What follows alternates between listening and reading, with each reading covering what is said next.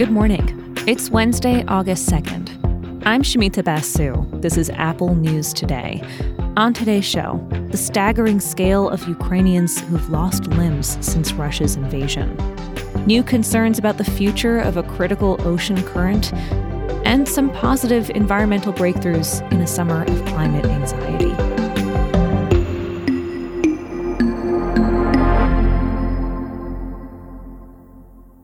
But first, Donald Trump has now been indicted for the third time. A federal grand jury voted to move forward with charges against the former president in connection with his efforts to overturn his loss in the 2020 election and his actions leading up to the attack on the U.S. Capitol on January 6th.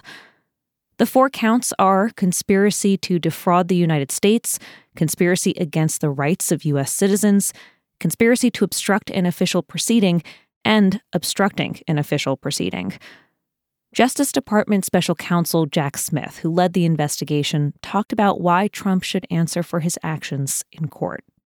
The attack on our nation's Capitol on January 6, 2021, was an unprecedented assault on the seat of American democracy. As described in the indictment, it was fueled by lies. Lies by the defendant targeted at obstructing a bedrock function of the U.S. government the nation's process of collecting, counting, and certifying the results of the presidential election. Smith also paid tribute to the men and women who guarded the Capitol while it was under attack. They are patriots and they are the very best of us. They did not just defend a building or the people sheltering in it, they put their lives in the line to defend who we are as a country and as a people. They defended the very institutions and principles that define the United States. Trump's first hearing on the new charges is set for tomorrow. It might not be the only case related to his efforts to overturn the election. Indictment in a Georgia case could come this month, and he faces other criminal charges, including the federal case over his handling of classified documents. There's also a New York trial over charges that he falsified business records related to hush money payments to an adult film actor. Trial proceedings are scheduled to take place as the 2024 campaign heats up. Trump has broadly denied wrongdoing. He was already the first current or former U.S. president to face criminal charges. This week's indictment breaks ground in a different way. Trump is the frontrunner for the Republican presidential nomination, and he now faces serious charges that he tried to undermine the democratic system itself to illegally hold on to power.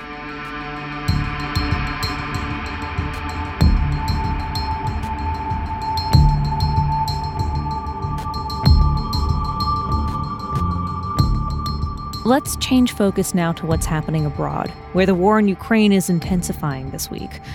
Today, more Russian drones hit port and grain storage facilities in the Odessa region.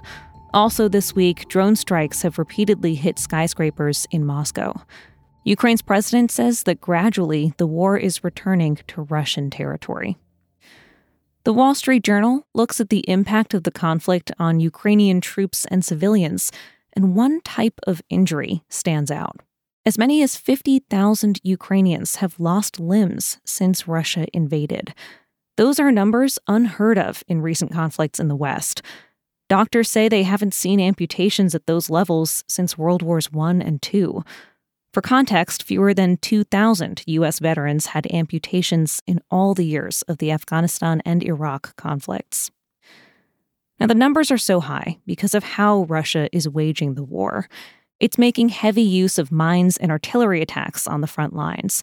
And its airstrikes on Ukrainian cities have devastating impact on civilians. The situation could get worse as Ukraine advances, pushing through more territory that Russian troops have packed with mines.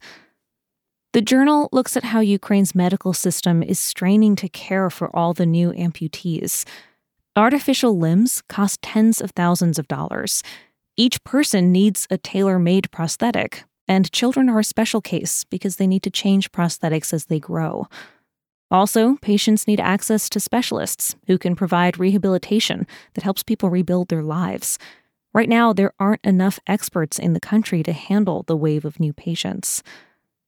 The journal tells the stories of several patients a 20 year old soldier who lost her leg under fire, a seven year old girl whose leg was destroyed in a Russian missile attack. You can read more about them in the Apple News app.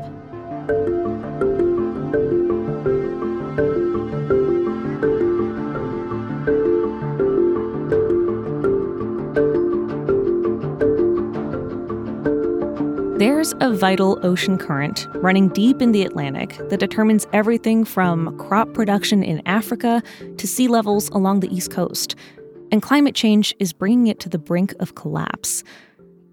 The current is called AMOC, that's AMOC, the Atlantic Meridional Overturning Circulation. It's a current in the Atlantic Ocean that carries warm water from the equator up north, where it cools off, and brings cool water back south. A new study says because of changes in ocean temperature, there are signs that AMOC is getting weaker and could collapse much sooner than scientists expected, maybe in a few decades.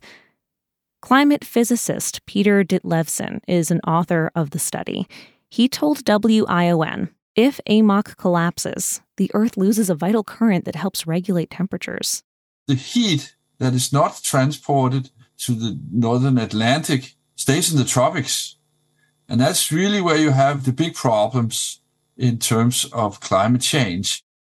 As he says, the tropics would heat up if the current collapses. Drought could get worse in parts of Africa. Sea levels could rise by the eastern United States. A collapse is a threat to animals and to our global food supply. Given the importance, scientists say the potential collapse of AMOC is another warning sign that humans need to take strong action to prevent the planet from getting hotter. As one oceanographer puts it, AMOC is the bedrock of Earth's climate system, and it can't be taken for granted.